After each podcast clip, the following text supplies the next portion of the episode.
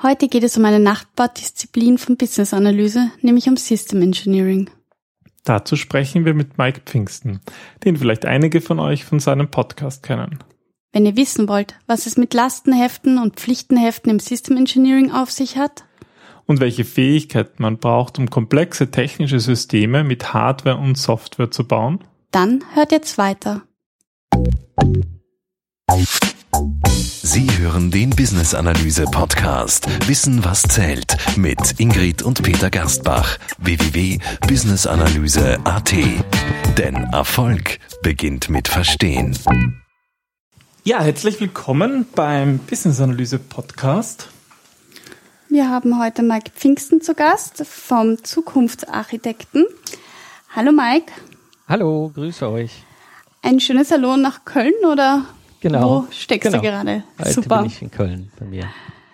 Perfekt. Wir haben Mike kennengelernt über seinen Podcast, den Zukunftsarchitekten Podcast. Können wir euch im Übrigen sehr empfehlen. Sehr spannender Podcast. Und ähm, wir wollen heute über den Unterschied zwischen System Engineering und Business Analyse ein bisschen quatschen.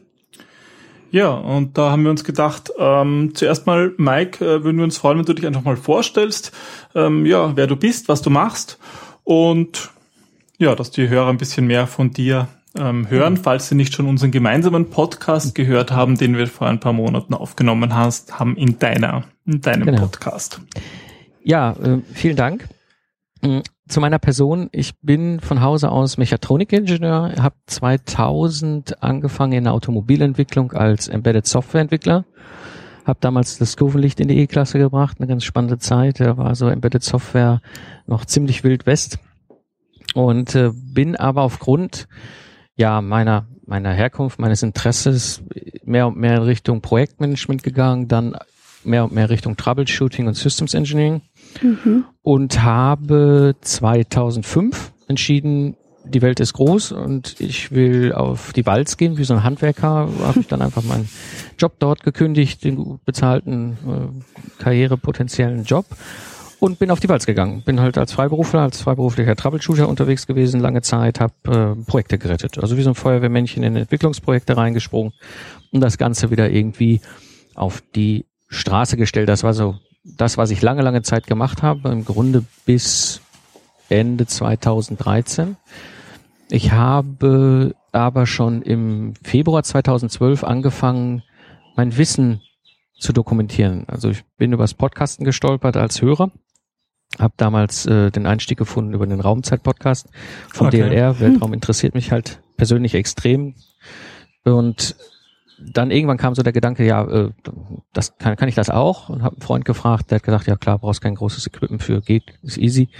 Habe dann einfach begonnen, habe 2012 im Februar meine erste Episode online gestellt, bin jetzt in Summe bei 91 Episoden, laufe also jetzt auf die 100 zu, habe mittlerweile Wow. auch über mehr als 100 Stunden Content da im Netz stehen, eben rund um Systems Engineering. Mhm. Coole Jo. Sache, ja. Ich meine, wir haben ja damals deinen Podcast auch gefunden, weil wir geschaut haben, wir haben ja im Herbst äh, 2013 begonnen mit unserem Podcast und wir haben damals geschaut, wer macht dann eigentlich noch so einen Podcast in dem Bereich. Hm. Und ja, da, also ich sag mal so, im Requirements Engineering, Business Analyse gab es eigentlich noch nichts, außer eben, ja, dein Podcast, der eben mehr im System Engineering Bereich angesiedelt ist. Und für uns ist natürlich spannend gewesen, weil wir gesehen haben an den Episoden, dass die Themen relativ ähnlich sind, dass es viele Überlappung gibt, natürlich auch einige Dinge, ähm, die anders sind. Ja, und so haben wir dich dann damals ähm, kontaktiert, haben wir schon eine Episode aufgenommen in deinem Podcast. Genau. Mhm. Ja. Was, was mich jetzt ähm, interessiert, mh, wie würdest du denn System Engineering definieren? Also du nennst es ja Zukunftsarchitekten-Podcast, Mhm. ähm, beziehungsweise System Engineering Leadership. Warum? Genau. Also ganz wichtig ist zum Verstehen und Verständnis, ich bin halt ein Kind, was so aus der Mechatronik, aus der Embedded-Welt kommt. Also Systems Mhm. Engineering für mich ist etwas, was sich mit technischen Systemen beschäftigt, die irgendwo ähm, ja, so Hardware, also Elektronik, Konstruktion und aber eben auch Embedded Software beinhalten. Es gibt noch eine andere Definition von Systems Engineering, die geht stark in die IT-Ecke, da werden wir wahrscheinlich gleich auch noch mal ein bisschen drüber reden. Mhm. Ähm, das ist aber nicht mein Kernfokus. Und, mhm. und Systems Engineering an sich ist im Grunde die Überlegung oder der Gedanke, das große Bild zu betrachten. Also als Systemingenieur bin ich derjenige, der im Grunde das große Bild im Blick hat und mit den jeweiligen Disziplinen redet. Also ganz typisch für meinen Alltag als Systemingenieur ist es, wenn ich morgens mit dem Elektronikentwickler ein paar Sachen abstimme, dann gehe ich zum Konstrukteur, stimme ein paar Sachen ab, dann gehe ich zur Softwareentwicklung, stimme ein paar Sachen ab. Also man ist sehr stark in der Kommunikatorrolle. Ungefähr 70 Prozent mein, meines Alltags als Systemingenieur ist Kommunikation. Und dann gibt es ja eben halt noch Arbeitsergebnisse, für die ich verantwortlich bin in so einem großen Entwicklungsprojekt. Und das sind halt typischerweise die ganzen Anforderungsspezifikationen. Also ich muss Lastenhefte schreiben, wenn es keinen gibt, der sie schreibt, oder ich mhm. muss Lastenhefte vom Kunden bewerten. Ich muss die System Requirements Spezifikationen aufstellen, also auf Deutsch Pflichtenheft, wobei mir dieser Begriff Pflichtenheft so nicht gefällt. Ähm, aber die Antwort quasi auf das Lastenheft und ich muss mich um die Systemarchitektur-Spezifikation kümmern, also die Lösungsbeschreibung. Ähm, das sind quasi die Arbeitsergebnisse, die primär auch oft gesehen wird, die in den Prozessen gebraucht werden. Dazu kommt noch eine große wichtige Schnittstelle zum Projektmanagement. Der Unterschied zwischen Projektmanager und Systemingenieur ist im Prinzip der, ein Projektmanager ist jemand, der das Projekt verantwortet und alle mhm. Anforderungen an das Projekt. Der Systemingenieur ist derjenige, der das System verantwortet und alle Anforderungen ans System. Mhm. mhm. Ja, man kann das ganz einfach auseinanderhalten. Die Anforderungen ans Projekt sind so lange wichtig und wesentlich, solange das Entwicklungsprojekt läuft. Ist das abgeschlossen, sind alle Anforderungen historisch. Also was interessieren mich heute? Die Meilensteine von vor fünf Jahren. Ja. Ja. Das System ist aber das, was überbleibt. Ja, das ist so der, der Unterschied zwischen Projektmanager und Systemingenieur. Und an dieser Schnittstelle gibt's einen ganz wesentlichen Punkt. Das ist im Grunde die Aufwandschätzung und die Releaseplanung. Das heißt, ich als Systemingenieur muss halt sagen, okay, wenn wir so ein System entwickeln wollen, wie entwickeln sich in den verschiedenen Domänen, also Elektronik, Konstruktion, Software und den Subdomänen äh, entsprechend der Reifegrad, so dass wir am Ende zum Ergebnis, also Ziel des Entwicklungsprojektes halt mit etwas rauskommen, was dem entspricht, was der Kunde haben will. Und da brauchen wir halt Aufwände und die muss ich halt auch abschätzen und das ist dann viel Strategiearbeit. Mhm. Das sind so, das ist so Systems Engineering und die Rolle des Systemingenieurs, meines Verständnisses nach. Okay, also du, du hast gemeint, dass du das ganze große Bild betrachtest, mhm. aber jetzt auch mehr mit den technischen, also innerhalb der technischen Systeme. Das ist ja, ja dann, glaube ich, auch der Unterschied zur Business-Analyse, ja. oder Peter, wie siehst du das? Ja, könnte man eigentlich gut so sehen, weil es halt in der Business-Analyse doch um das Unternehmen geht beziehungsweise häufig natürlich auch um IT-Systeme. Ich meine, ich glaube, da haben wir auf jeden Fall eine Überlappung, denn wo gibt's ja Software und IT-Systeme gibt's denke ich, überall. Mhm. Aber ähm, da würde mich mal interessieren, ähm, was ist denn so ein typisches Projekt oder Produkt, besser gesagt, oder System, was jetzt ein System Engineer baut? Mhm. Also ein ganz typisches System, was vielleicht jeder kennt, ist halt ein Einpack Elektronik.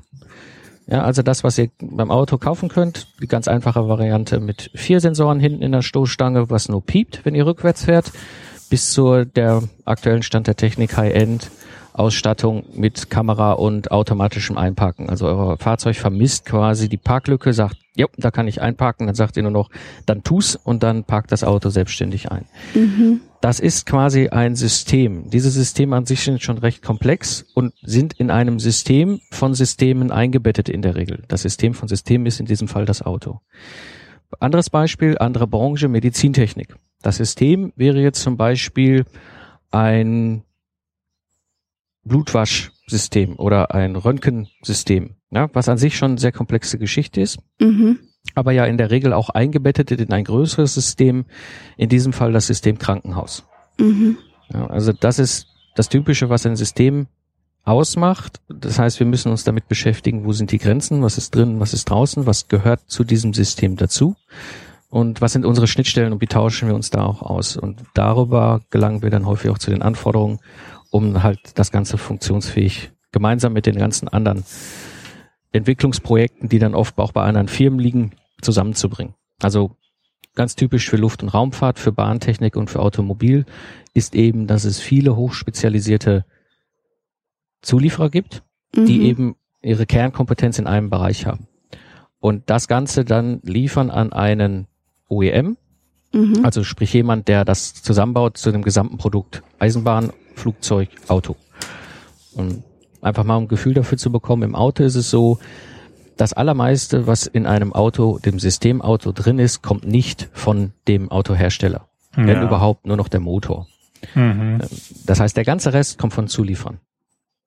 Und das ist natürlich eine Menge. Also in einem heutigen Fahrzeug, ich sag mal, voll ausgestatteter Passat, vor, vor ein paar Jahren war es noch voll ausgestattete E-Klasse, aber das hat sich deutlich weiterentwickelt, sind ungefähr 80 hochkomplexe eigenständige Systeme drin, die an Mhm. sich schon einen Umfang haben, Entwicklungsumfang von mehreren Millionen Euro Budget und oft dann auch Entwicklungsteams zwischen 50 und 300 Leuten.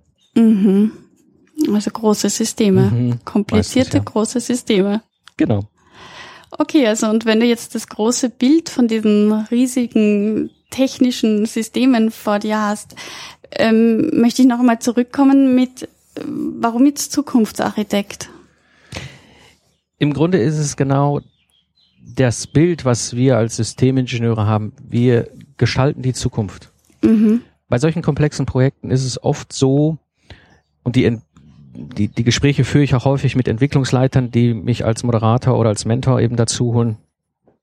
Als Speaker habe ich das auch häufig in den Firmen. Dieses, sie haben, sie merken, okay, früher hatten sie ein einfaches System, da hatten sie einen Projektleiter, da hatten sie zwei Konstrukteure, zwei Elektronikingenieure und einen Softwareentwickler, Embedded Software, der ja aber auch eigentlich nur zur Hälfte seiner Zeit ausgelastet wurde von dem einen Projekt und bei dem anderen dann noch irgendwie die andere Hälfte. Und das hat sich eben mit Software verändert. Software hat, äh, also ist der Wertetreiber heute in solchen Systemen. Mhm. Und plötzlich ist es so, dass die einzelnen Fachspezialisten so tief in die Materie abtauchen müssen, um eben halt das Problem zu lösen. Ja, ähm, Du meinst jetzt von, von der Komplexität der Software? ja, insgesamt. Mhm, Also auch mhm. alle, auch, auch Konstruktion, auch Elektronik. Ja, alle Ja. müssen extrem tief abtauchen. Und jetzt fehlt eigentlich das Blick fürs Ganze. Da kommt der Systemingenieur rein und damit verbunden eben halt die Gestaltung der Zukunft, weil wenn ich diese Rolle und diese Aufgabe und dieses Dach im Grunde nicht habe, dann entwickelt so ein Projekt irgendwas, aber mit Sicherheit nicht die Zukunft. Mhm. Mhm. Ja, und so, so kam halt der Gedanke, wie nenne ich eigentlich den Podcast?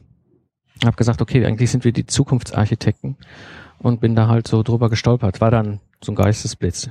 Mhm. Okay, das ist interessant, weil ähm, also zumindest so aus, aus unserem Bereich in der Business-Analyse ist es, wenn ich jetzt so einen Vergleich anstelle, was macht so der Projektmanager und was macht, äh, machen Business-Analysten, die in einem Projekt arbeiten, dann ist es schon so, dass die also da, da, da sehe ich eine, eine, eine, eine Gemeinsamkeit, weil, glaube ich, Business-Analyse es auch wichtig ist, das große Ganze zu sehen, im Sinn von, okay, was bringt das Unternehmen weiter als das Betrachtungsobjekt Unternehmen, aber schon auch, dass es eine sehr detail, dass man eine sehr detailverliebte Person sein muss, weil man halt wirklich tief eintaucht in die Materie.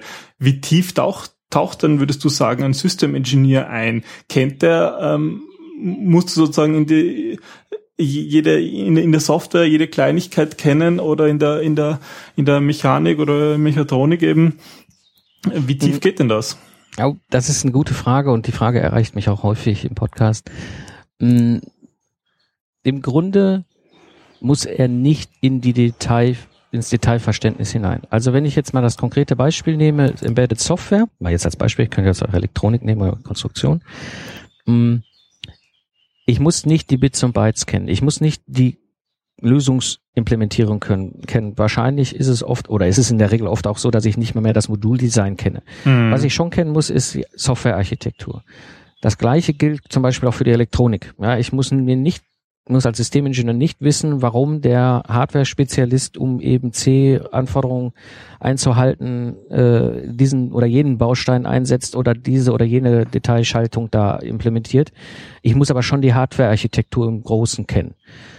Das heißt, meine Rolle ist oft eigentlich mehr, ich habe einen Bekannten, der hat das ganz nett formuliert, Information Broker. Also mhm. ich muss es so weit verstehen, dass ich mit den Leuten reden kann, mhm. ihnen auch oft die Probleme der anderen Fraktionen vermitteln. Ja, wenn jetzt zum Beispiel der Softwareker ankommt, sagt, ja, wir kriegen unseren ganzen Quellcode nicht mehr in den ausgewählten Controller, dann gehe ich dann halt zu dem Hardwerker und sage, okay, wir haben da ein Problem. Ja. Dann sagt der Hardwerker, ja, wir haben aber unsere M10-Tests schon gemacht, wir können nicht mehr raus. Dann gehe ich wieder zurück und sage, okay, wir müssen eine andere Lösung finden. Ja, gleiches Beispiel auch Konstruktion und Elektronik. Ja, ähm, Konstruktion geht's immer um Gewicht, Bauvolumen, Bauraum. Elektronik eben genau umgekehrt, möglichst viel Funktionalität und ähm, der jeweilige Elektronikingenieur muss halt versuchen, seine Schaltung möglichst in den Bauraum der Konstruktion hineinzubekommen. Mhm. Und, und, und das ist im Prinzip das, wo ich schon fachliches Verständnis haben muss. Da ja, hilft es mir ja. sehr, dass ich als Mechatronikingenieur so alle drei Bücher zum Drittel gelesen habe ich muss aber nicht der Superspezialist sein. Also ich würde mich heute niemals mehr vor eine Kiste setzen und äh, Embedded Code hacken. Ja, da sind die Jungs einfach gnadenlos besser. Na klar, ja, ja. Und wie ist dann eigentlich die Abgrenzung jetzt, sage ich mal, zum Projektmanagement, weil viele der mhm. Tätigkeiten, wie du sie beschreibst, die sehe, würde ich, ich jetzt zum Beispiel aus meiner Sicht als Business Analyst eher so dem Projektmanagement zuordnen. Oder wie mhm. wird das gelebt in deinem Kontext? Also bei kleineren Systemen oder nicht, nicht so umfangreichen Entwicklungsprojekten war es lange Zeit so, dass die beiden Rollen auf eine Person gefallen sind. Also auch mhm. ich als mhm. Troubleshooter war beides. Also ich war sowohl Systemingenieur, der quasi diese technische Verantwortung hat für das System und auch für die Ergebnisse, da die ein Systemingenieur hinten äh, arbeiten muss, aber auch Projektleiter. Ja, ja, das ist interessant. Das ist das Klassische, oder? Ja, das ist, glaube ich, in der Business-Analyse dasselbe. Da entwickelt sich das gerade erst auseinander und es gibt viele, die das noch nicht, ähm, das noch gar nicht, eben das noch gar nicht bewusst ist. Aber wir sind da doch ganz eindeutig der Meinung, dass das zwei ganz unterschiedliche, äh, sinnvollerweise unterschiedliche Rollen sind, die auch ähm, teilweise ein überlappende ähm, ähm, Skillset haben und teilweise halt doch ein auseinanderlaufendes. Also das ist vielleicht ähnlich im System Engineering, könnte man das so sagen?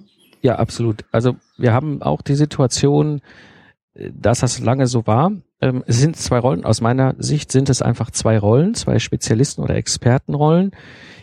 Und er ist eigentlich die Größe des Entwicklungsprojekts und die Komplexität des Systems definiert, ob ich gut fahre, damit beide Rollen in einer Person zu verankern. Ja, also wenn ich ein mhm. Entwicklungsprojekt habe von, was weiß ich, 20 Leuten und ich habe jetzt ein paar neue innovative Funktionalitäten, aber im Grunde basiert es auf bestehenden, sauber funktionierenden Produkten im Markt, da macht es oft Sinn zu sagen, dass ein technischer Projektleiter quasi beide Rollen hat.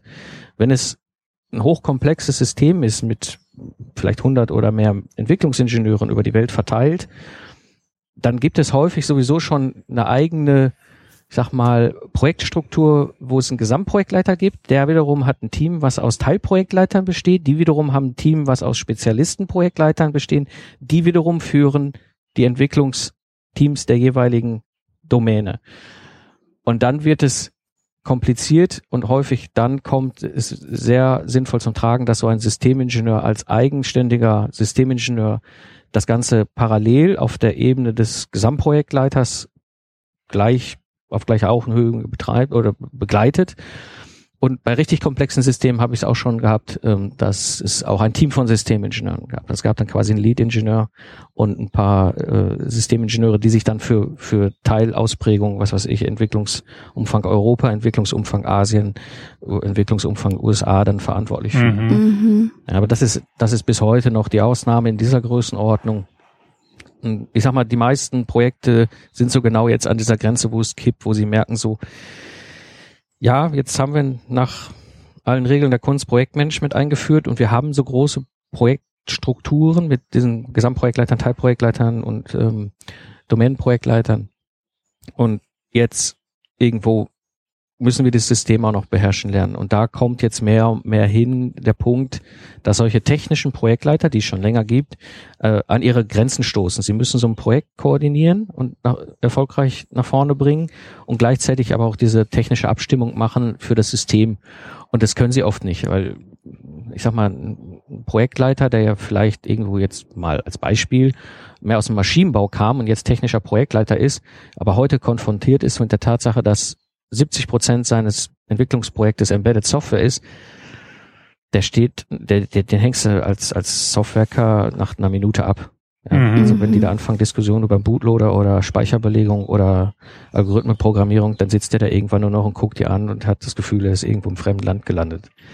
Da Mhm. macht ein Systemingenieur sehr viel Sinn. Mhm. Das ähm, finde ich interessant. Da sind ja auch viele Parallelen zum Business Analysten. Du hast ja auch am Anfang gesagt, dass ähm, die Aufgabe eines Systemingenieurs 70 bis 80 Prozent der, ähm, in, in der Kommunikation liegen. Ähm, bei uns sieht ja der Tagesablauf oder Tagesablauf, ja, der Projektablauf so aus, dass wir ungefähr ein Drittel der Zeit in Dokumentation verbringen, ein Drittel der Zeit in Meetings, also auch viel Kommunikation, aber wohl auch ein Drittel in, in Analyse. Ähm, wie sieht das beim Systems Engineer aus? Ist das ähnlich oder? Das ist vergleichbar. Ich würde es jetzt vielleicht mit anderen Begriffen belegen, aber im Grunde hast du recht. Also es ist, die Dokumentation ist das, was bei uns eben diese Artefakte sind. Mhm. Also System Requirement Spezifikation, System Architekturspezifikation und alle dazu gehörenden schöpferischen Aufgaben, also Mhm. Entwurf und Dokumentation hinten raus. Mm, Dann natürlich klar, wir müssen in, der, in den wesentlichen Abstimmungen mit dabei sein. Oft ist es so, dass wir in, bei den Projektleiter-Meetings mit dabei sind oder auch bei den Kundenmeetings. Mhm. Und damit das zweite Drittel und das dritte Drittel ist wirklich dann die Analyse. Also wenn ich jetzt beispielsweise neue Anforderungen habe vom Kunden oder da kommt plötzlich ein Kollege und sagt, da wollten wir was umsetzen, sind jetzt voll vor die Mauer gerannt, das funktioniert nicht, da müssen wir nochmal neu dran.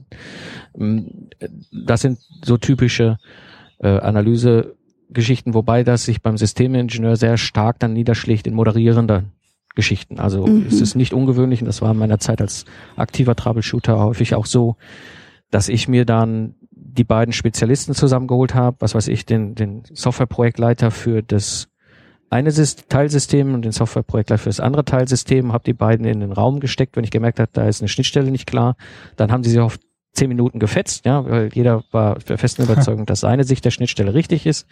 Dann irgendwann haben sie mich, äh, oder erst haben sie eigentlich mich angegriffen, dann haben sie sich gefetzt und danach ungefähr nach einer Viertelstunde, 20 Minuten haben sie gemerkt, hm, es macht doch Sinn, dass wir miteinander reden. Und meistens sind wir dann unter einer Stunde wieder fertig gewesen und sie hatten eine abgestimmte Schnittstelle zwischen ihren Teilsystemen. Also diese moderierende Geschichte oder auch eben halt Visualisieren von Systemen erklären, ganz viel erklären, auch gegen Manage gegenüber Management.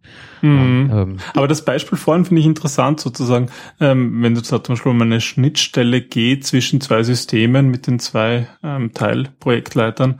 Das heißt, da äh, diese, diese, diesen Konflikt, den musst du natürlich auch als solchen erkennen Ja. ähm, und dich inhaltlich so weit auskennen, dass du da moderieren kannst, oder würdest du sagen, ist es gar nicht notwendig? Du, da ist sozusagen am sich das Test. im Detail auszukennen. Oder? Genau, ja, da ist Mhm. sozusagen im Test eh was schiefgegangen, das ist ganz klar. Und du bist eigentlich der, der das, der den Termin ausschickt, die beiden eben in den Ja. Raum sperrt und dann ringfrei und aber eigentlich, eigentlich nicht wirklich involviert bist. Wie, wie, wie siehst du das? ich muss den Konflikt erkennen. Das muss nicht zwingend erst über einen Test auffallen, aber da fällt es dann meistens auf. Es ist aber oft zu spät. Mhm. Ich muss den Konflikt viel früher oft erkennen. Und das ist auch durchaus möglich. Reviews sind so, das ist so die große Geheimwaffe. Mm. Ich kann nicht hingehen, einfach zwei Spezialisten in den Raum sperren und sagen, ich komme jetzt noch mal in einer halben Stunde wieder und dann seid ihr bitte fertig. Also ich muss als Systemingenieur einen hohen Skill haben, was Kommunikation angeht, was Moderation angeht, auch Führung. Deswegen hat der Podcast eben auch das Thema Leadership. Ich bin eine Führungsrolle. Also Ich Mhm. muss auch Autorität oder Respekt Person sein, ja, weil wenn die mich nicht ernst nehmen, dann kann ich der beste Moderator sein, aber dann greifen die nur mich an. Mm, Aber eben halt auch immer in dem positiven, respektvollen Miteinander diskutieren, ich sag mal, ringen um eine gute Lösung.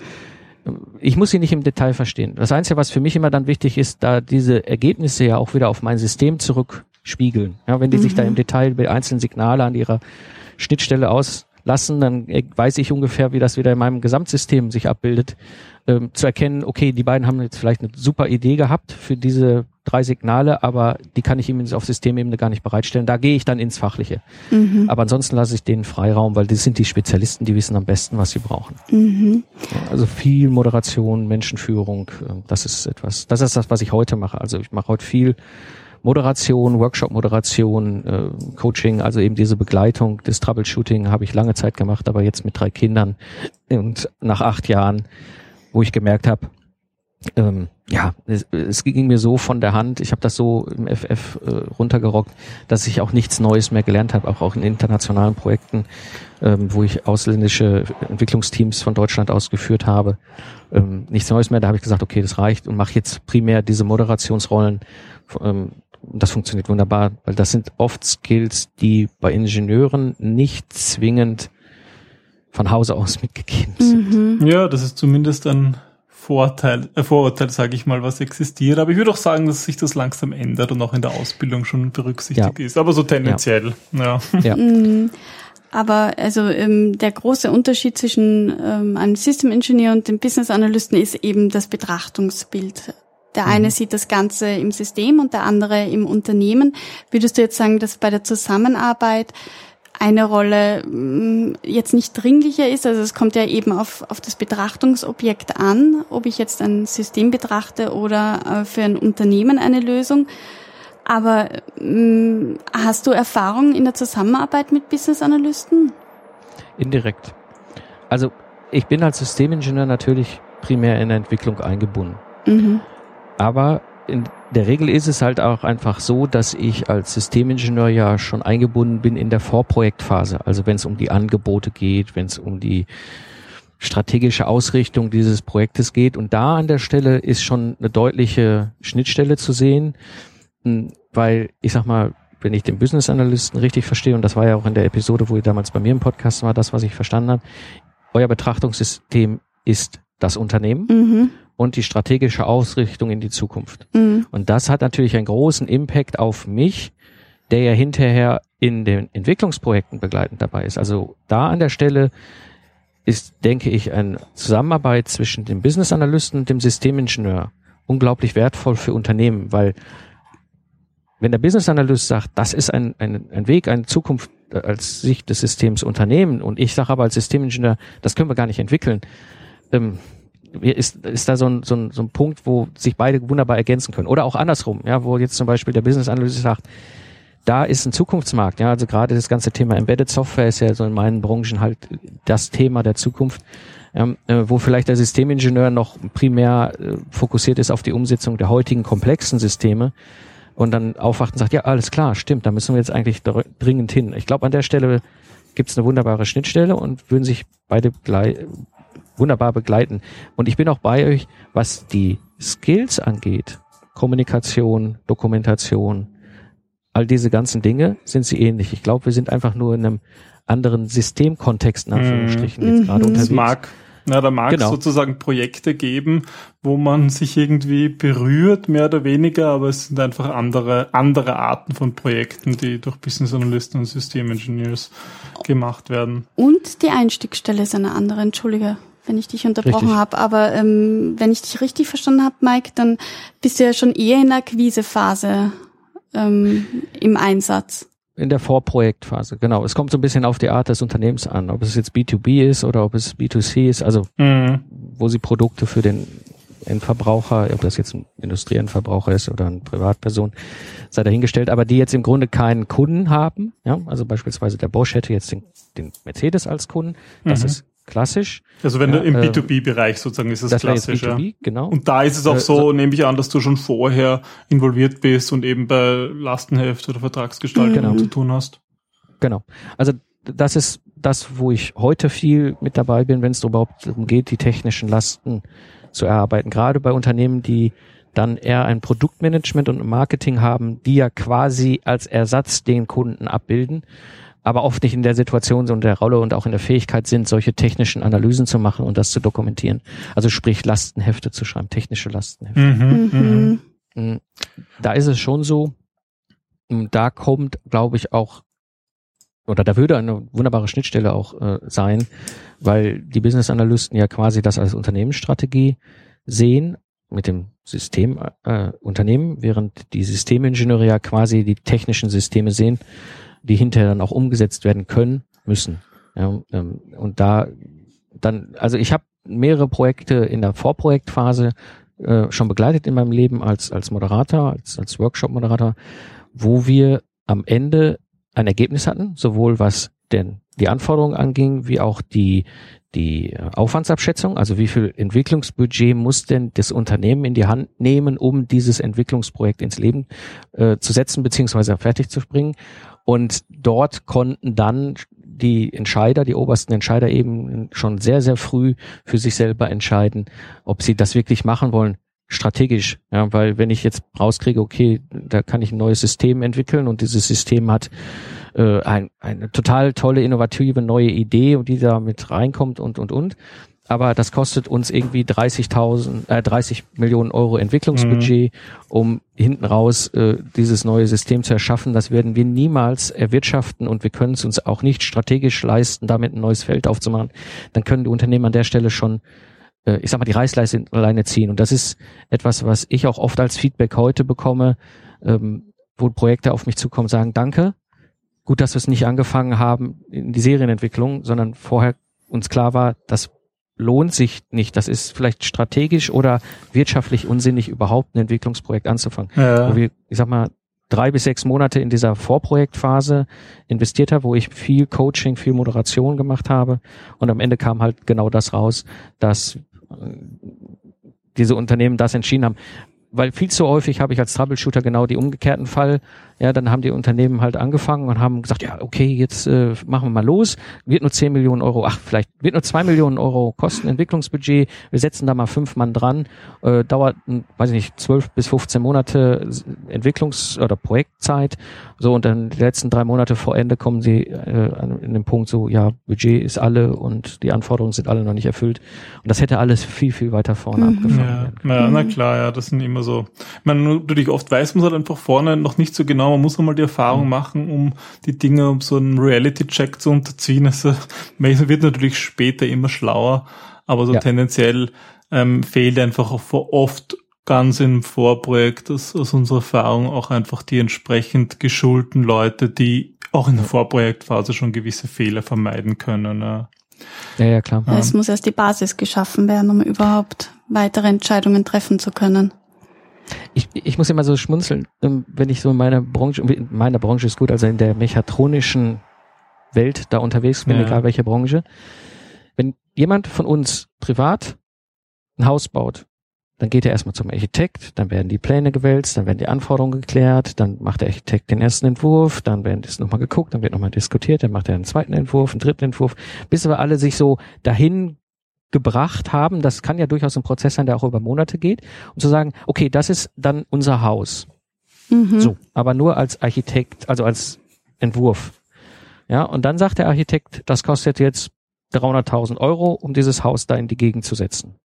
Und damit gehe ich zur Bank. Und darauf basiert ja auch die Entscheidung, will ich dieses Haus bauen oder nicht. Oder gehe ich vielleicht hin und mache jetzt nicht das Luxus, Luxus Marmorbad, sondern vielleicht die eine Version drunter und spare mir 20.000 Euro. Und genau das ist ein Teil, der häufig in der Industrie bei Projekten, die ins Troubleshooting geraten, komplett verpennt worden ist. Mhm. Also da waren alle total begeistert, haben sofort losgelegt, dann wurde mal eine grobe Abschätzung gemacht.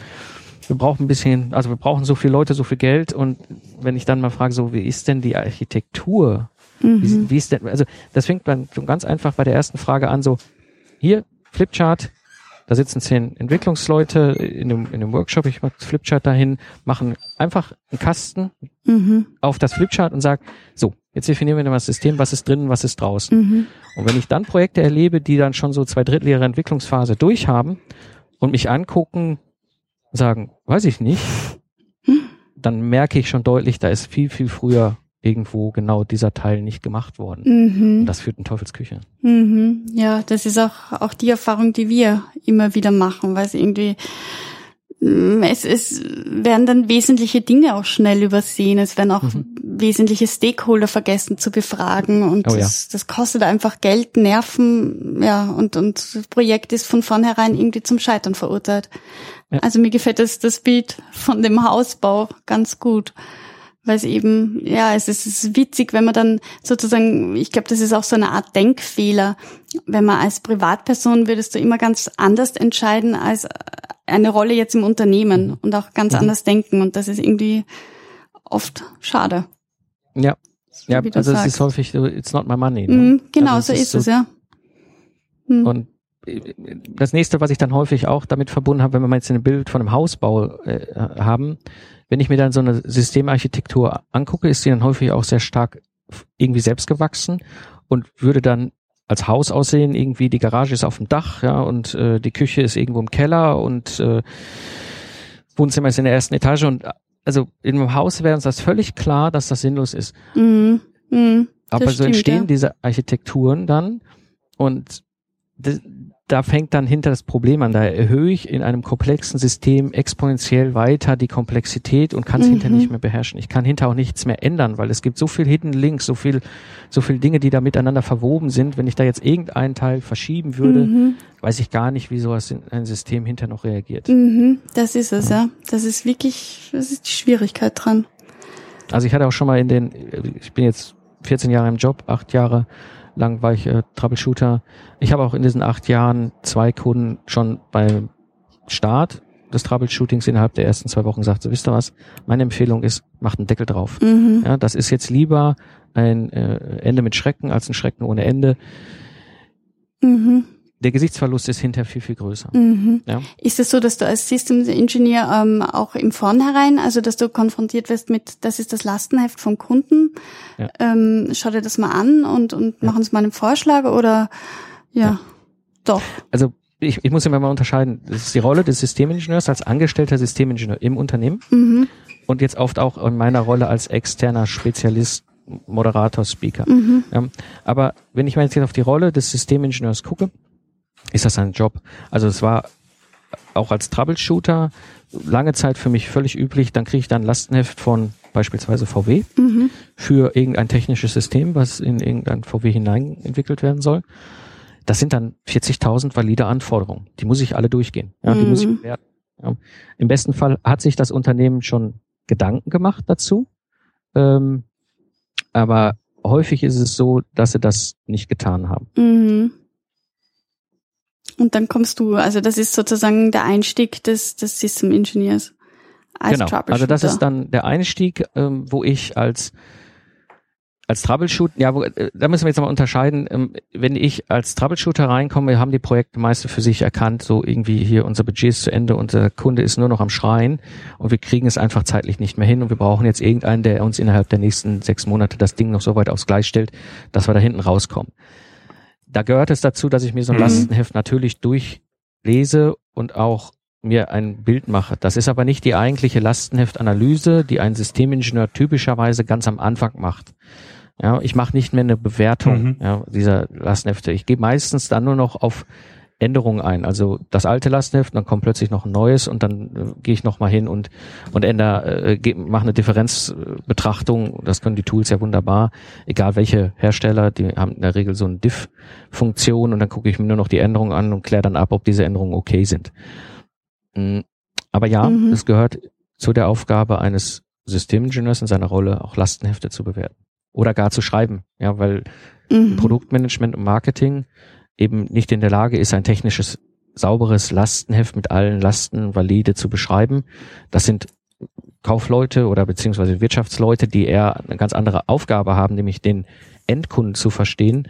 Und so ist dann oft der Systemingenieur derjenige, der eigentlich in der Abteilung Entwicklung angesiedelt ist, dies dann aber im Auftrag Mhm. quasi vom Produktmanagement tut, spart uns hinter dann häufig die äh, Sys- System Requirements Specification, weil wenn ich die gemeinsam schon Entwicklung und Produktmanagement eine eine problembeschreibendes Dokument, also Anforderung dokumentiere, muss ich ja nicht nochmal eine Antwort aus der Entwicklungssicht dagegen setzen. Ja, da kann man sich dann auch was sparen. Na klar, Mhm. ja, Genau. wenn das schon sauber Ja. gemacht worden Also, ist und eben das. Das ist das, was ich heute solches- in der Rolle oft begleite als Moderator oder als Coach, wo die Projekte das dann selber tun und ich Mhm. ihnen dabei helfe, dass es von Anfang an auch richtig rum auf Gleisen. Mhm. Ähm, Äh, ich frage mich eigentlich gerade, ähm, kann man System Engineering an der Uni studieren? Also bei Business Analyse, das ist ja ähm, eine ganz neue Disziplin und äh, wir, wir versuchen das auch gerade aktiv zu unterstützen, dass es eigene Lehrgänge auf Fachhochschulen und Universitäten gibt und wir haben da eigentlich gute Response bekommen. Müssen es gibt ja zum Beispiel auch in der Schweiz gibt's Business Analyse Genau. äh, Lehrgänge eigentlich jede Menge und in, ja, in Großbritannien auch. Wie schaut's denn da aus dem System Also? Mechatronik gibt's ja schon lange. Ich habe 96 in Bochum studiert, Mhm. da war ich schon die zweite Generation und ich glaube, das ist Das dann ist der technische Aspekt, oder? genau. Mechatronik fo Mhm. fokussiert mehr auf die Lösungs, das Lösungsverständnis. Mm, Systems Mhm. Engineering gibt es schon länger als Studiengänge, ist dann aber oft mehr IT-Sicht. Ist Okay. Mhm. Aha, jetzt mehr und mehr die Bewegung dahin, dass sich Hochschulen und Professoren, die in der Mechatronik schwerpunktmäßig bewegen, hingehen und sagen, wir bieten Ja. nicht nur an Mechatronik für Automati äh, Automation, Mechatronik für Automotive, Mechatronik für Luft- und Raumfahrt, sondern Mechatronik Schrägstrich Systems Engineering. Ja. Weil wir Mhm. in dem klassischen Okay, mhm. Mechatronikstudium damals eben uns nie mit irgendwelchen Spezifikationen und Lasten und Anforderungen beschäftigt haben. Wir haben uns immer mit der Lösungsumsetzung beschäftigt. Aber das ist ja eine Kernaufgabe des Systemingenieurs und dem Systems Engineering, die dazukommt. Und ist der Kommunikation jetzt auch ein, ein Schwerpunkt? Also Du sagst es selber, Ja. dass es total wichtig ist. eh, genau, es ist ja total wichtig, aber sozusagen ist auch die, ähm, die Wichtigkeit erkannt worden von ähm, Theoretikern. Kann ich dir keine perfekte Antwort drauf geben. Mm, Das, was ich Okay. sehe, es kommt generell in Hochschulen mehr und mehr. Ich sag mal, der Charakter und der Mensch, das, der Ingenieur an sich als Technikbegeisterter ist jetzt nicht zwingend der große Kommunikator. ah, Ja. da sind wir wieder bei den Vorurteilen. Aber es ist ja tatsächlich so. Ich meine, ich habe ich hab auf der TU Wien studiert und Wirtschaftsinformatik und Informatik und ja, da, da gab es dann schon Freifächer, die man belegen konnte, wo es um Moderation zum Beispiel Ja, aber die gegangen waren ja ist. cool. Ich habe Die ja die, die Dings gesehen, die, die Hefte dazu. Also die waren super. Die waren, die waren gut, die waren gut gemacht, keine Frage, aber es waren halt Freifächer. Mittlerweile ist es so, dass man, dass es auch schon Pflichtfächer gibt in diesem Bereich.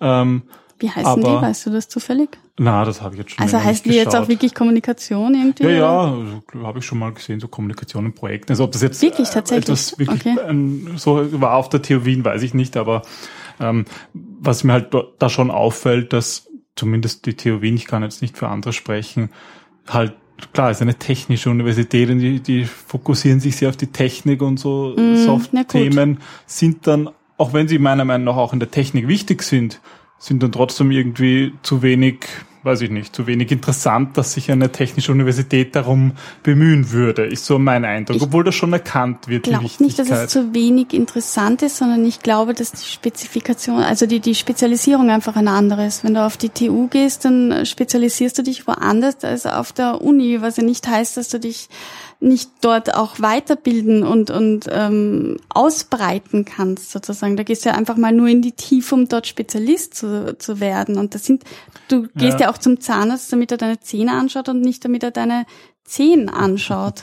Ja, aber ich meine, das ist halt die Frage, wie wird man System Engineer, wie wird man Ja. Business Analyst? Und da würde ich schon sagen, vor einigen Jahren hätte ich noch gesagt, naja, wenn man Business Analyst werden will, ist super, ist natürlich ein Wirtschaftsinformatikstudium, weil da hat man sozusagen Wirtschaft und ja. Informatik. Aber mittlerweile bin ich mir da gar nicht mehr so sicher, ob nicht sozusagen viel mehr eigentlich aus dem, Wir aus dem reinen Wirtschaftsbereich ähm, sinnvoll sind, weil eben notwendig ist, diese, ja.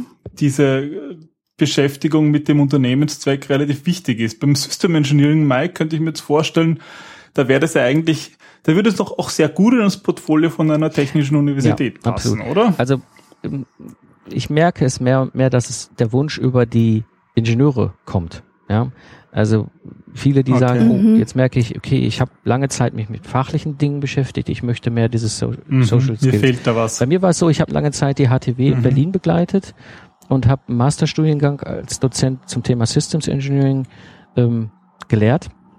International, da waren 35 Studenten dabei, drei waren aus Deutschland, der Rest kam aus der ganzen Welt, Indien, Russland, Südamerika, Mhm. überall her. Auch schön gemischt, ne? Also nicht so das, wie es früher bei mir war, so irgendwie kein Mädel, nur Jungs. Und ich finde es wunderbar, wenn Mädels auch technische Berufe ergreifen. Mm, Die Mhm. den habe ich in dem Vorlesungssemester auch eine Vorlesung aktive Kommunikation verpasst. Ja, weil Das für mich gehört gut. das einfach mit da rein und auch also auch interkulturelle Kommunikation. Das ist ja noch mal ein anderes Thema. Mhm. Ja, ja. Gerade in Projekten. Ja, wenn man Projekte macht, mit wo dann die Mit Entwicklung verschiedenen ja. Indien Kulturen auch. Also und, ich, ich habe das auch, Mhm. zu oft auch schon in Deutschland erlebt. Wir sind als Deutsche beziehungsweise deutschsprachige äh, Gesellschaft oft sehr direkt in unserer Art und Weise, wie wir miteinander kommunizieren. Das ist auch völlig Mhm. okay. Das sind wir gewohnt. Ja, wenn ich mit einem anderen Kollegen in der Entwicklung äh, gut klarkomme, dann ist es auch überhaupt kein Problem, dass ich dem mal sage, hör mal Hans, das war Mist. Also das war richtig Bockmist. Das, da, pff, da müssen wir noch mal ran. Ja? Das kann ich mit einem arabischen Entwicklungsingenieur schon nicht mehr tun. Ja, Mhm. Oder auch im Osten, da Muss ist ich nicht Genau, direkt fragen. genau. Also Asiaten auch, ja, auch noch noch mal anders. Ja, ähm, du wirst in Asiaten, vor allem in China, wirst du niemals eine Entscheidung bekommen, sondern im Prinzip gibt's ein Mhm. kumulatives Nicht-Nein sagen. Ja, das ist immer auch ganz spannend, dort Entscheidungen zu bekommen. Das muss ich Mhm. wissen. Und das ist wieder was anderes. Also ich merke es auch schon, ich habe lange Zeit in Frankreich gelebt, äh, wenn du zwischen Deutschen und Franzosen, ja, bei Franzosen ist es so, dann muss ich erstmal ein Gläschen Wein mit denen trinken und dann kriege ich vielleicht doch rüber so, da müssen wir doch, komm, da müssen wir noch mal dran, Jean-Luc. Ja. Ähm, das ist bei Franzosen schon wieder anders. Es gibt eigentlich nur eine Nation, die ähnlich direkt kommuniziert, das sind die Amerikaner. Die hauen auch am Tisch und sagen Mhm. ihre Meinung klar. Das funktioniert aber sogar noch mehr noch, sage ich mal, als in Europa es üblich ist. Nee, aber glaube ich nicht. Ich anders. glaube, die machen mehr Cheerleading. Und, und das wird oft missverstanden. ja, so mehr so. Mhm. Ja, gut, klar. Du hast natürlich, ja, ja, da bin ich schon bei dir. Aber äh, allein diese Sensibilität, Kommunikation besteht aus zwei Elementen, eben Kultur und der Fähigkeit, mich in den anderen Menschen hineinzuversetzen und meine Botschaft aktiv zu kommunizieren. Also wirklich sich bewusst zu machen, Mhm. das, was ich hier erzähle, kommt bei dem Gegenüber unter Umständen aus diversesten Gründen nicht vollständig an und ich muss eben halt bewusst Methoden und, und Abläufe implementieren in der Kommunikation durch aktives Nachfragen, sehr höflich, sehr respektvoll abzusichern, ist das, was mir wichtig war, habe ich das auch so rübergebracht, dass der, der dem Mhm. Gegenüber entsprechend auch wirklich sagt, genau so. Und auch andersrum, ja, bedeutet auch aktive Kommunikation als Zuhörender und das ist eigentlich noch ein viel höheres Skill, zuzuhören. Wirklich sich bewusst zu machen, habe ich das denn jetzt auch richtig wahrgenommen und aufgenommen? Ja, Verstanden. und das nutze ich zum Mhm. Beispiel als Troubleshooter, habe ich das damals sehr stark oft genutzt, wo ich immer einfach auf die Leute hingegangen bin und habe gesagt, sei mir nicht böse, ich, ich würde es gerne noch einmal wiederholen, um sicherzustellen, ob ich es richtig verstanden habe. Und dann habe ich es wiederholt und hat das, Ge- Mm, der das- Gegenüber mir, die Gegenüber das nochmal korrigiert und hat gesagt, ja, an der Stelle habe ich so gemeint, der Stelle so, zack, alles klar, habe ich es verstanden. Ja, und auch so kann ich Mhm. Das zu paraphrasieren. wunderbar ja. auch mit, Mhm. mit anderen Nationen, um, also anderen Kulturen umgehen. Also wenn ich zum Beispiel auf eine arabische Entwicklungsingenieurin zugehe und sage, hör mal, ich bin mir nicht sicher, ob ich es richtig verstanden habe, wärst du so lieb mir, ich würde es gern wiederholen und das zu korrigieren, dann ist es auch so, dann hat sie auch die Freiheit, mir zu widersprechen. Das ist bei den Asiaten Mhm. ähnlich. Man muss es ein bisschen, es kommt auch ein bisschen drauf an, ob die in, in, in Asien oder in europäischen oder in amerikanischen Hochschulen studiert haben. Da merkt man schon den Unterschied. Mm, Das stimmt Aber Ja, auch da nehmen sie funktioniert das. viel ja, auf, da kann ich ihnen, da mache ich ihnen quasi die Tür auf, dass sie mir keinen Gesichtsverlust verpassen, wenn sie mich kritisieren oder korrigieren. Na gut. gut, aber da sind wir auch wieder, warum 70 bis 80 Prozent der Tätigkeit ja, kommunikativ absolut. ist. Genau, ja. Das hat ja auch einen Grund, warum wir zum Beispiel auch in unseren Trainings sehr oft auch, auch ja, Erkenntnisse, sage ich mal, aus der, aus der Psychologie äh, hinein verweben. Aus Neurowissenschaften, ja. ja. Ja, das ist ja auch ein, ein Feld, wo sich Ingrid akademisch damit auseinandersetzt und weil das einfach extrem wichtig ist. Ähm, aber was, was mich jetzt sozusagen noch interessiert, diesen kommunikativen Aspekt, den, den haben wir ja, glaube ich, ganz gut abgedeckt. Ähm, jetzt auf der anderen Seite, wie schaut es denn jetzt methodisch aus? Mit welchen Werkzeugen, also jetzt nicht im Sinn von Software-Tools, mhm. sondern im Sinn von, von Techniken, Methoden, was ist so das Handwerkszeug, was System Engineers so in ihrem, in ihrem Methodenkoffer haben müssen? Also wir waren jetzt bei den Soft Skills und du wirst genau. zu den genau. Hard Skills wechseln. Genau, ja, wobei das ja oft, sage ich mal, ja, wenn es jetzt darum geht, ähm, Moderation von Requirements Workshops, so, ist das jetzt Soft ja. oder Hard? Also mhm. das ist irgendwo dazwischen. Also mhm. deswegen nenne ich es mal so Methoden. Die Kernkompetenzen des Systems Engineers. Genau, abseits der der Soft Skills, der reinen Soft Skills Themen. Also aus meiner Sicht das wichtigste Werkzeug, was ein Systemingenieur in der Hand hat, ist ein dicker Bleistift und ein Blatt Papier. ein Whiteboard. Das ist schon mal relativ genau, einfach, oder? Dafür braucht's ja noch genau, nicht viel. So, das heißt, im Grunde darauf basieren, das kann ein Whiteboard dann oder ein Flipchart oder so sein, muss ich als Systemingenieur die Fähigkeit haben, auch komplexe Zusammenhänge einfach darzustellen. Also wirklich die Fähigkeiten haben, mit vielleicht ein paar Klötzchen, Männchen und, und ein paar Strichen irgendwelche Dinge zu, aufzuzeigen. Mhm. Das ist jetzt der Teil, der, der star hängt stark ja auch mit Moderation und, und Kommunikation zusammen, um, weil ich häufig ja anderen Spezialisten Zusammenhänge erklären muss und das lässt sich halt visuell halt echt besser erklären, beziehungsweise auch für einen selber ist es häufig einfacher, sich Dinge zu visualisieren, um es dann selber nochmal nachzuvollziehen.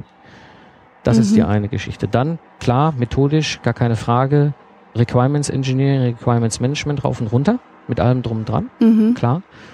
Würdest du da, wenn du jetzt sagst, äh, würdest du unseren Hörer da ein, ein, etwas empfehlen, bestimmte Bücher, die das sozusagen komplett abdecken, weil Requirements Engineering ist ja auch ein Teil von der Business Analyse mhm. und trotzdem würde ich sagen, dass manche, manche technisch, Techniken, die so klassischerweise im Requirements Engineering enthalten sind, dass die gar nicht passen aus Sicht der Business-Analyse, weil sie vielleicht manchmal zu kleinteilig sind und eben zu sehr auf, auf Technik, also auf, auf IT-Systeme und auf, auf Hardware ähm, ähm, abge, äh, mhm. zugeordnet sind. Mhm. Würdest du da irgendwas bestellen? Okay, das sind die Requirements Engineering Techniken für, ähm, für System Engineers?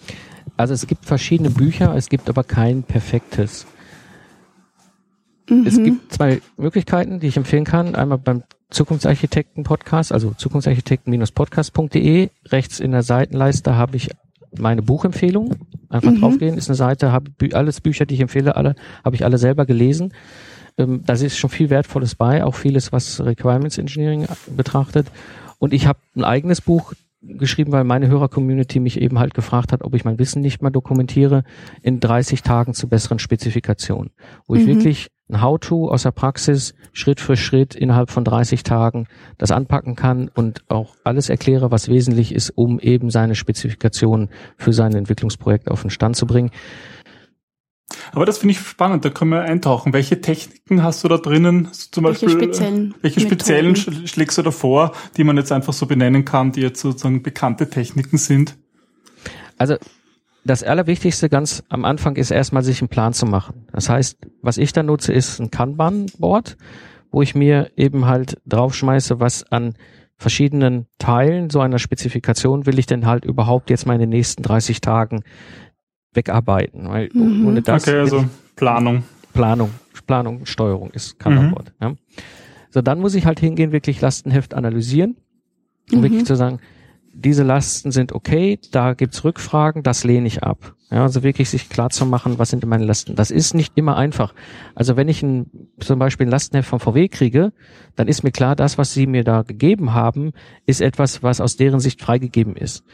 In anderen Unternehmenskontexten, vor allem so mit Produktmanagement als Ansprechpartner, sind es dann häufig eher irgendwelche PowerPoint-Folien, irgendwer hat mal drei Mails dazu zusammengeschrieben, es gibt vielleicht irgendwo einen One-Pager, der zusammengeschrieben worden ist. Das muss ich mir dann alles holen und erstmal überhaupt verstehen, was ist denn so der Wunsch, die Last an das System? Ja, was für, was für äh, Erhebungsmethoden setzen da System Engineers ein, um genau Erhebungs das zu, zu, diese Information zu bekommen? Also äh, die, die wichtigste Erhebungsmethode ist natürlich erstmal Fragen. Ja, mhm. Wenn ich wirklich hingehe und sage, okay, was hast du denn dazu, was hast du denn dazu? Ich gehe jetzt mal ganz bewusst auf dieses Beispiel ein, wo ich jetzt kein fertig freigegebenes Lastenheft bekomme. Mhm. Ja, da ist es wirklich so, da muss ich hingehen zu den verschiedensten Leuten und mir die Sachen abholen. Ja, und da muss ich meistens auch zwei, dreimal hingehen, weil entweder fällt ihnen noch was ein oder ich merke aufgrund der Analyse dessen, was ich da habe, kann ich ähm, mir selber Bild machen, da fehlt noch irgendwas. So, das ist, das ist wirklich erstmal überhaupt einen Überblick zu verschaffen, mhm. was ist denn da.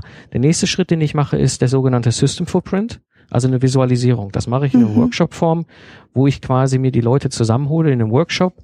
Das ist ein, ein Canvas, also ein großes, große weiße Fläche, eingeteilt in verschiedenen Teilen, wo ich erstmal mit, der, mit dem gesamten Projekt kläre, wer ist euer Kunde, wer ist euer Nutzer, was für einen Nutzen stiftet das System, ähm, wie liefert ihr den Nutzen, über welche Ausprägungen des Produktes, über, über welche Use Cases, hinten raus, wie wird der Nutzen erschaffen, über welche Kernfunktionalitäten, welche Kernkomponenten, welche Systemschnittstellen. Mhm. Verbunden damit dann eben nochmal mit der Abklärung der sogenannten technischen und, und Stakeholder Constraints, also welche Einschränkungen, welche Vorgaben habe ich, um überhaupt mal ein großes Bild zu verstehen. Und daraus basierend kann ich dann wirklich abklären, wo fehlt mir denn was von dem, was mir die Kollegen gegeben haben. Hängt da vielleicht ein Zettel drauf, wo alle gesagt haben, das ist eine ganz wichtige Funktion. Ich finde aber nirgendswo eine Anforderung dazu beschrieben. Unter Umständen müssen wir die dann noch nachdokumentieren. Das ist mhm. im Grunde erstmal der Schritt hin, um überhaupt mal das ganze Thema vollständiges Verständnis, vollständige Analyse solcher Spezifikationen zu machen. Und im nächsten Schritt geht es darum, die Systemarchitektur zu entwerfen, also wirklich zu sagen, okay, was ist denn eine sinnvolle Systemarchitektur? Oft ist es auch so, dass ja Dinge vorgegeben sind, dann kann ich ja schon mal gucken, was ist denn schon da, was macht denn da schon Sinn. Da mhm. nutzen wir als Beschreibungssprache häufig SysML, es kommt aus dem Systems ja. Engineering, ist so ähnlich wie UML, ist daher abgeleitet, mm, um, um das Ganze zu visualisieren als gemeinsame Sprache. Mhm. Und das ist, äh, ist spannend da einzuhaken, weil zum Beispiel das wäre so ein, ein Beispiel, finde ich, wo ich sage, dass man in der Business-Analyse zwar oft UML erwähnt, also da ist es also eher UML, was relevant mhm. ist, ja, aber in der Praxis es immer schwierig ist, also ich, ich es selten eigentlich in der Kommunikation mit Stakeholdern verwende. Äh, nämlich aus, auch die technischen Stakeholder, also weniger, weniger bekannt, als man gemeinhin annehmen mag, außer mhm. vielleicht bei, bei studierten Software Engineers, mhm. aber halt bei, ich sag mal, in Richtung in Richtung Anforderer sind, ist das einfach nicht brauchbar. Also da braucht sozusagen andere Dinge zur Kommunikation. Deswegen sage ich ja, als, als Business Analyst ist es gut, wenn man das kann, wenn man UML kann und zum Beispiel mal ein Klassendiagramm zeichnen kann, aber eher für den eigenen Analysezweck und nicht um das zu kommunizieren. Ähm, wie ist das? Ist das zum Beispiel SysML im System Engineering? Ist das etwas, ja, das ist eine gemeinsame Sprache von allen Beteiligten. Wie würdest du das beschreiben? Hm, ja, wir müssen zwei Dinge voneinander trennen. Das eine ist die Problemsicht, das andere ist die Lösungssicht erstmal. Mhm. Die Problemsicht bedeutet, ich beschreibe das zu lösende Problem. Also das ist quasi klassisch Requirements, System Requirements oder Customer Requirements, also Lastenheft, die ja. erstmal nur in der Problemsicht existieren, unabhängig von irgendwelchen Lösungsvorgaben. Und dann gibt es die Lösungssicht da habe ich natürlich die Aufgabe, die Lösung zu beschreiben. Und da kann mhm. ich sie mhm. klassisch beschreiben, indem ich irgendwie ein Visio nehme oder ein Flipchart oder sowas. Oder eben in eine Struktur gehe, wo andere dann hinterher wieder meine Zeichnung interpretieren können, weil sie wissen, Elemente, die ich da in diesem grafischen Darstellung verwende, haben eine gewisse gemeinsame Bedeutung für alle. Und die Semantik, die mhm. bekannt ist. Die Semantik, ja. genau. Mhm. Aber eben nach hinten raus zu den Spezialisten, nicht ins Management. Ins Management würde ich, wenn überhaupt, nur einen Ausdruck mitnehmen, aber hinterher nochmal als Klötzchen auf dem Flipchart erklären. Also das ist immer die Frage, wen adressierst du mit dem? Genau. Mit, mit dieser Semantik. Mit dieser mhm. mhm. Aber sozusagen, man kann schon davon ausgehen, dass das jetzt hinten nach ähm, wirklich bei der Umsetzung dann, dass das, ja. Es kommen mehr und mehr. Also okay. modellbasierte mhm. Entwicklung ist momentan ein Riesenthema mhm. und kommt auch mehr und mehr, weil sie hilft einfach auch. Wir haben lange Zeit eben keine beschreibende gemeinsame Semantik gehabt. Jeder hat irgendwie seine Systemarchitektur beschrieben und jetzt mit SysML gibt's das. Mhm. Schwierigkeit, SysML und UML, da sind sich beide gleich, ist im Grunde, man muss sich das vorstellen, das ist wie die Buchstaben des Alphabets. Ja, und die kann ich jetzt so rum zusammenwürfeln, da habe ich Englisch und die habe ich so rum zusammenwürfeln, habe ich Deutsch und so rum zusammenwürfeln habe ich Französisch. Ja, es sind zwar immer die gleichen Buchstaben drin, aber nicht jeder kann es lesen.